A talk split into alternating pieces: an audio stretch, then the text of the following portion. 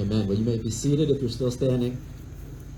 I'm going to bring the word to you this morning. And, uh, you know, when you read through the book of Revelation, the first few chapters, you see that Jesus addresses seven letters to seven churches in seven cities. And he delivers them through the apostle John. And he writes to Ephesus, Smyrna, Pergamum, Thyatira, Sardis, Philadelphia, and Laodicea. And you know when you're reading that Jesus is not addressing these letters to the First Presbyterian Church of Sardis or the Holy Apostolic Deliverance Church of Philadelphia. It's just the church of God in that city. And in that spirit, I want to come to you this morning. And I pray that God would help me to deliver a message to you, the church of Wethersfield. And it would be wonderful if we had every single church in Wethersfield represented here, but five is not bad at all. And so I'm just grateful for this opportunity that we have to come together and again, in the spirit of revelation, the letters also contain a mixture of affirmation and then challenge and rebuke, usually. And my encouragement to you this morning is that you would open your heart, that you would open your ears, you would open your mind, that no matter what the Spirit has to say to you through His message, whether it is affirmation or challenge or rebuke, that you would be humble enough to hear and accept the word that is spoken to you. Let me pray before I continue. Lord, we do ask that you would open our ears, that you would open our hearts, that we would hear and take to heart this message that you have this morning for us. We love you. We pray that you be glorified in everything we say and do. In Jesus' name, amen. amen. Well, there's two verses in particular that have been on my heart as I prepared for this message this morning that I want to share with you. The first is John chapter 10, verse 10, where Jesus says, The thief comes only to steal and kill and destroy. But I have come that they may have life and have it to the full.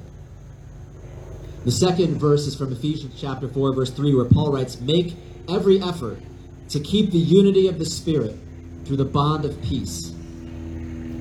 That first verse, John 10 10, where Jesus says that the thief comes only to steal, kill, and destroy, but I have come that they may have life and have it to the full. It comes in the midst of a teaching that Jesus gives where he compares us, God's people to sheep.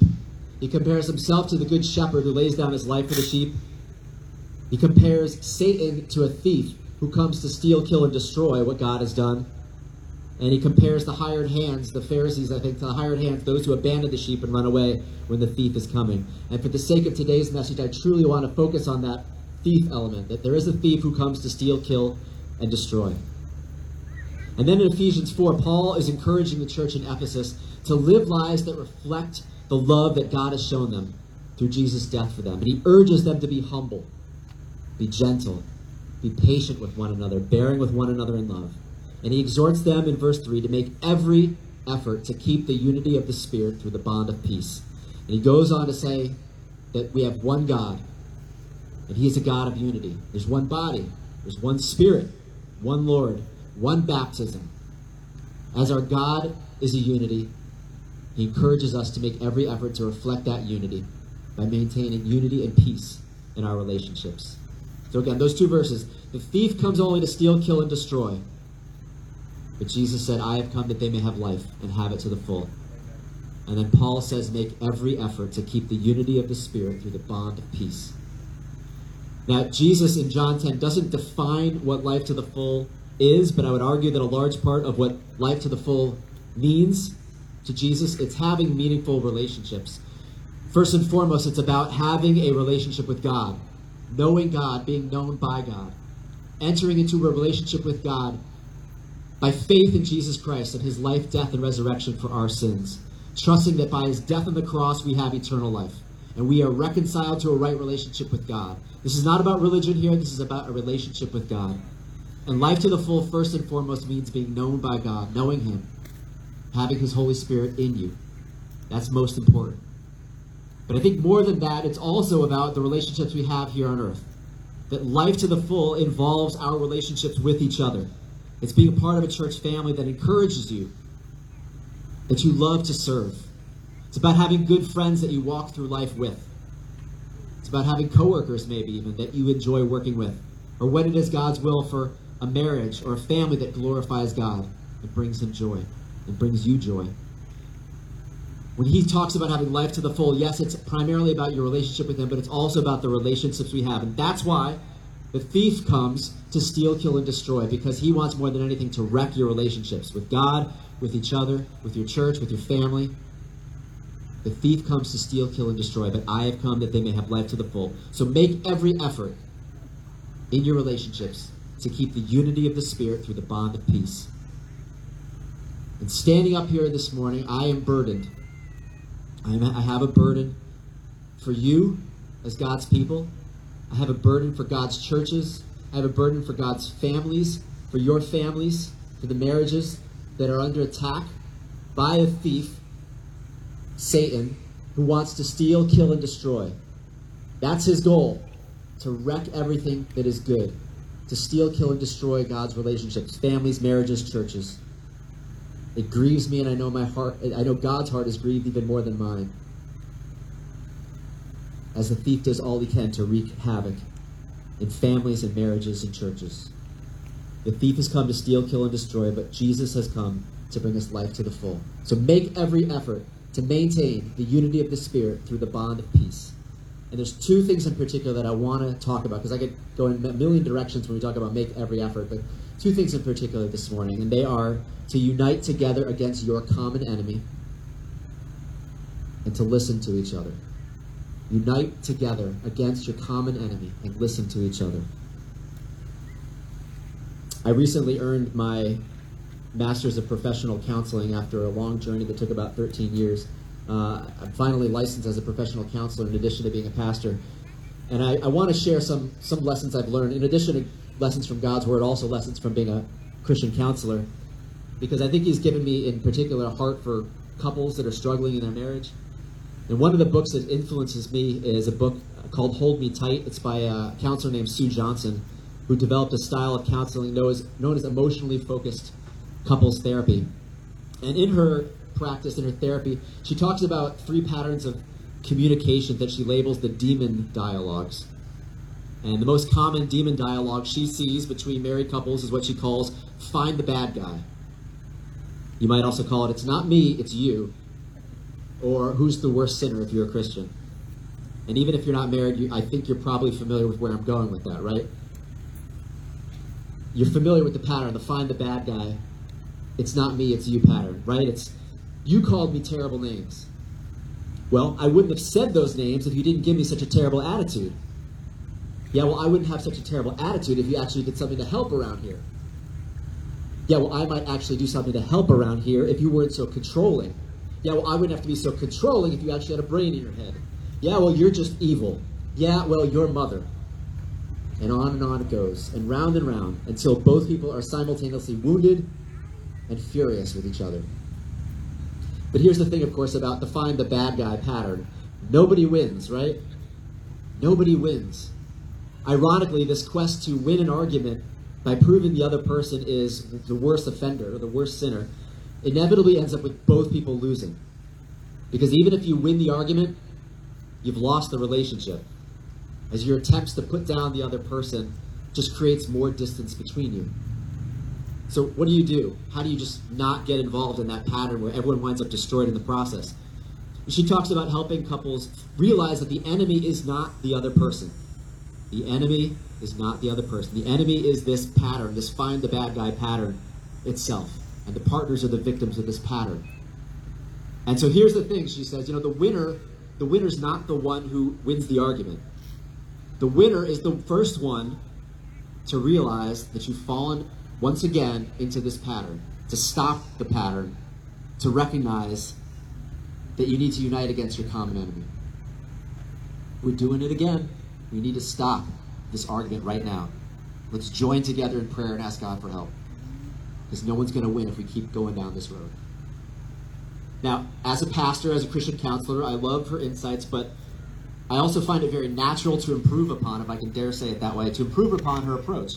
Because as a Christian, I don't need to say that this pattern is the enemy, because I believe there's an enemy behind the pattern. There is an enemy, a thief, a Satan, an accuser behind that pattern whose goal is to steal, kill, and destroy relationships. And so, as a Christian counselor, My goal is to get people to stop and realize you have a common enemy. Your enemy is not your husband or wife. Your enemy is Satan, and right now he is trying to steal, kill, and destroy. So let's stop. Let's unite together against our common enemy.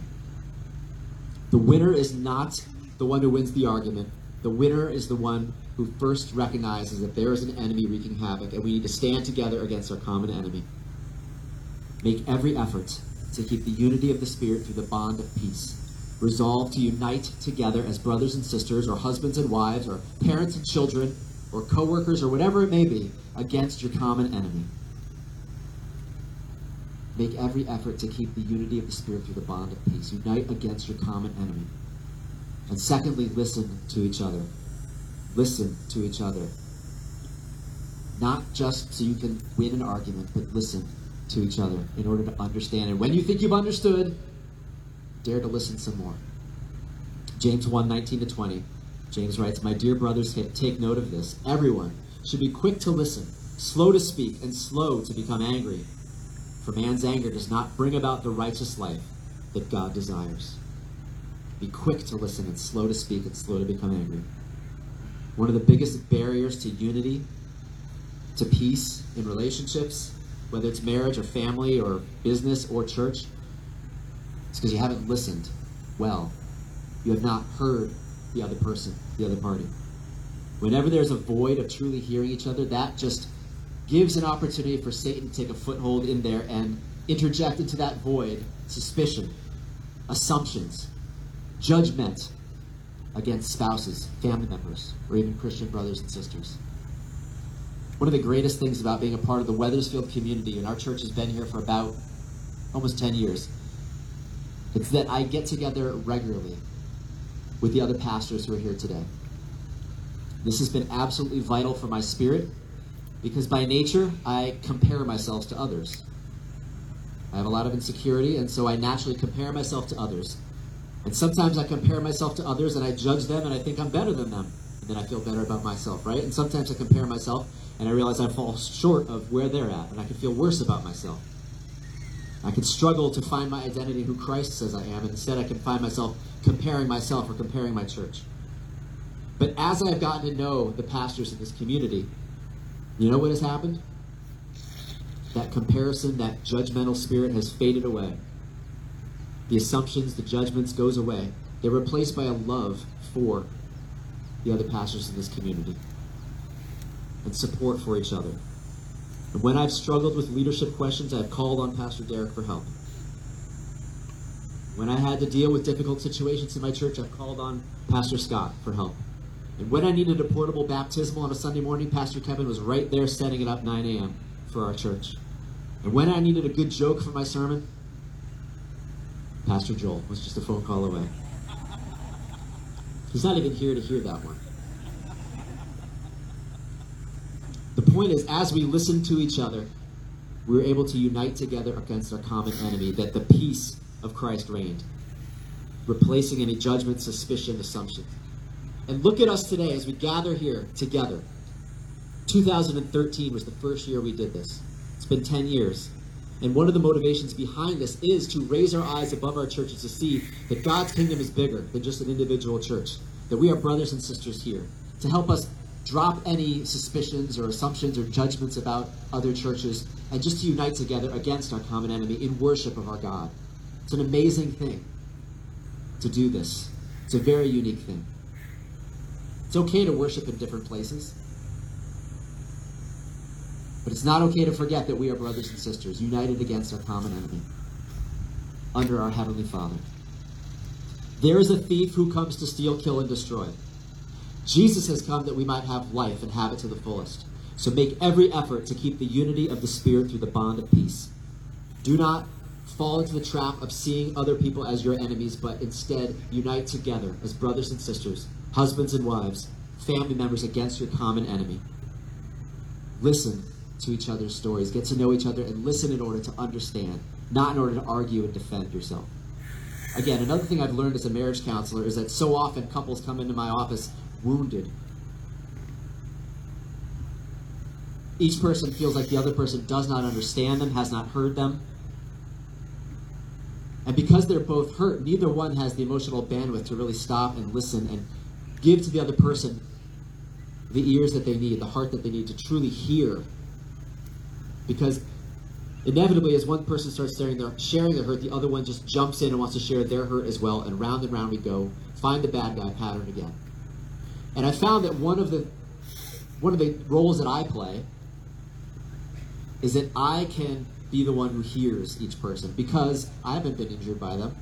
And so I can start with one person, I can hear their heart, and I can hear them pour out their hurt. And I can listen, and I can understand, and I can validate. Even if I don't agree with everything, I can at least validate where they're coming from. And then I can do the same for the other person.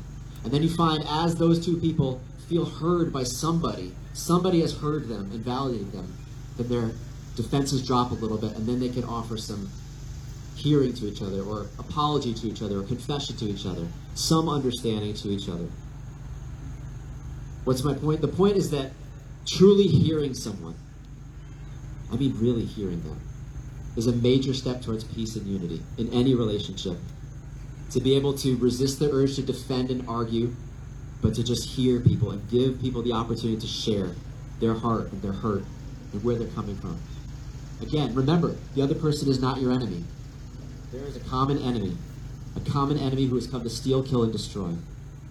The other person is your brother or sister in Christ, or maybe a husband or wife, or a parent or a child, or a brother or sister. Listen in order to understand.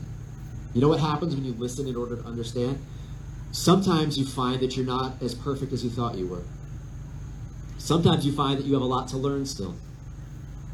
Sometimes you find out there might be something you need to confess or repent of or change in yourself. And sometimes you find when the other person feels truly heard that then they'll be in a better position to hear you. And that you can make every effort to maintain the unity of the Spirit through the bond of peace as you hear each other. Listen in order to understand. And when you think you've understood, I dare you to listen some more. I once read an article online, and it was entitled The Three Most Important Words in a Relationship. And I assumed that those words would be I love you, but it wasn't. And the writer made the claim that the three most important words in a relationship are tell me more. Tell me more. You're saying I hurt you. Tell me more about how I hurt you. You're saying you're feeling anxious today. Tell me more about how you're feeling anxious. You're excited about something. Tell me more about that. It's a great phrase that I've found myself using so much since then in every relationship to invite people to be heard, to share their heart, to share their hurt, to share their dreams, to share anything. Tell me more. Listen in order to understand. And when you think you've heard and understood, I dare you to listen some more. Tell me more. The winner is not the one who proves they're better than the other person or the other party. It's the one, the first one, to realize that we have a common enemy who is trying to steal, kill, and destroy. The, the winner is the one who stops to unite each other, to unite against the enemy, the common enemy. Unite ourselves against our common enemy as brothers and sisters, as husbands and wives, as family members and listen to each other. Listen in order to understand. This is not easy stuff. Again, I warned you up front that letters in Revelation tend to be a mixture of affirmation and challenge, and I'm hoping you're taking to heart this message this morning. If any of you are sitting out here saying to yourselves, Boy, I wish this person were here to hear this message, I would encourage you to stop and recognize that you're the one who's here. You're the one who's here, and maybe, just maybe, God has this word for you. This is hard stuff. It is very hard to listen to another person when you want to argue and defend yourself. It's very hard to listen when you feel like you've been wronged and hurt. And that's why, if I could end anyway, it would be that the most important person you have to listen to is God in this, in His Word. To listen to who God says He is and who God says that you are in Him. The truth is that the more secure that you are in who God says you are, that you are a sinner saved by grace, the more secure you are in that, the more you're going to be able to really listen to another person and not take offense and not have to argue back. because you know you're a sinner. When someone points out the things that they see that are wrong in you, the things that need to be changed in you, instead of getting defensive, what do you do? You say, Yeah, you don't even know the half of it. I know what's in me. God has revealed what's in me, and there is so much sin in there that needs to be repented of. And so, yeah, you're right. You're right. I do need to confess and repent of what I've done because I know I'm a sinner saved by grace. But I'm not just a sinner, I am a sinner saved by grace. I know that there's no condemnation for those who are in Christ Jesus, that nothing will separate me from his love, that he sees me as a beloved child of God. And so, whatever anyone might say about me or against me, that's not the reality of who I am. I know that I am a sinner saved by grace. I know there's no condemnation. So I can receive criticism, I can receive feedback, I can receive rebuke without making that define who I am because I know I'm a beloved child of God. If you're going to be able to listen to someone else, you need to first and foremost listen to who God says that you are. That while you were a sinner, Christ died for you. When you were at your worst, He gave His life for you. That is how loved you are. And the more that you are secure in that identity, the more that you are, can offer that kind of listening ear without taking offense to others who need to hear.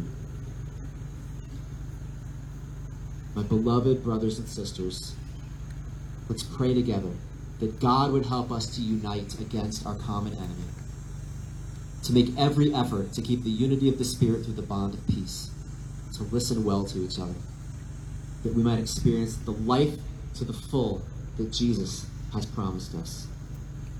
Amen. Let me close this in prayer, and then Pastor Derek's going to come up and pray.